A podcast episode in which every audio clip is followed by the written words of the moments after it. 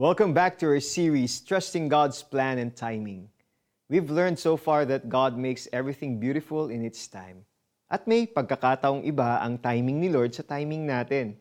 Hindi tayo nakakalimutan ng Diyos at tiyak na mangyayari ang magandang plano niya sa atin ayon sa kanyang perfect timing. Mas maganda bang wag na lang magplano? Sasagutin niya ng Devo natin ngayon. In the palm of your hand, to-do list, calendar, sticky note, organizer, planner, journal. Don't you love having this kapag may mga kailangan kang isulat at ma-accomplish na life goals, career goals, travel goals, at kung ano-ano pa? Planning, after all, is part of life. But there are people who really love planning and organizing things to the point na nakabase sa matatapos na everyday tasks ang kanilang sense of success at satisfaction. At kapag hindi natapos, umiinit ang ulo at stress ang inaabot. We all have plans, whether to become rich, travel the world, get married, and have a family, purchase your own house and lot, buy a brand new car, run for a political position, and many more. Walang masama sa pagpaplano, lalo na kung para sa ikabubuti mo, but it's stressful and unhealthy to base your life success sa mga na-achieve mong plans in life. It is futile if you plan based on your strength, wealth, and abilities too. Ang plano ng tao ay hindi 100% guaranteed to succeed. Paano kung mag-fail ka? Paano kung hindi mo maabot ang goals na ito? Paano kung magkasakit ka o maaksidente o mamatay? We cannot control or manipulate the things and situations around us.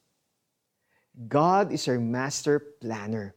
Ang plano niya ay para sa ikabubuti mo upang bigyan ka ng pag-asa sa hinaharap.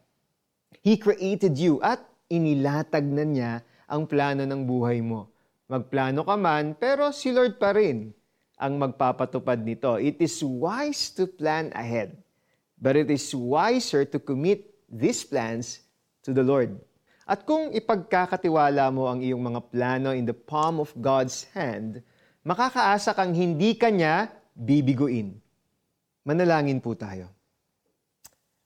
Lord, alam ko pong nagkamali ako dahil umasa ako sa aking sariling lakas at kakayahan sa mga plano ko sa aking buhay. Kaya simula ngayong araw na ito ay nagdedesisyon ako na ilalagay ko ang aking mga plano, ilalatag ko to sa iyong harapan, magtitiwala ako at aasa sa mga mabubuti po ninyong plano para sa akin at sa aking pamilya. Sa pangalan ni Jesus, Amen. Para naman po sa ating application, balikan mo ang mga to-do lists, calendars, sticky notes, organizers, planners o journals na naglalaman ng mga plano mo. Isa-isahin mo itong ipagkatiwala kay Lord habang ikaw ay nagpe-pray. Makinig kayo sa akin. Kayong nagsasabi, ngayon o bukas ay pupunta kami sa ganito at ganoong bayan at isang taon kaming titigil doon. Mangangalakal kami at kikita ng malaki ni hindi nga ninyo alam kung ano ang mangyayari sa inyo sa araw ng bukas. Ang buhay ninyo'y parang usok lamang, sandaling lumilitaw at agad nawawala. Sa halip ay sabihin ninyo, kung loloobin ng Panginoon at nabubuhay pa kami, gagawin namin ito o iyon. James chapter 4 verses 13 to 15. We may plan, but remember that God is the master planner na dapat nating pagtiwalaan. Abangan bukas ang last part ng ating series na Trusting God's Plan and Timing. Ako po si Eric Totanyas. God bless you all.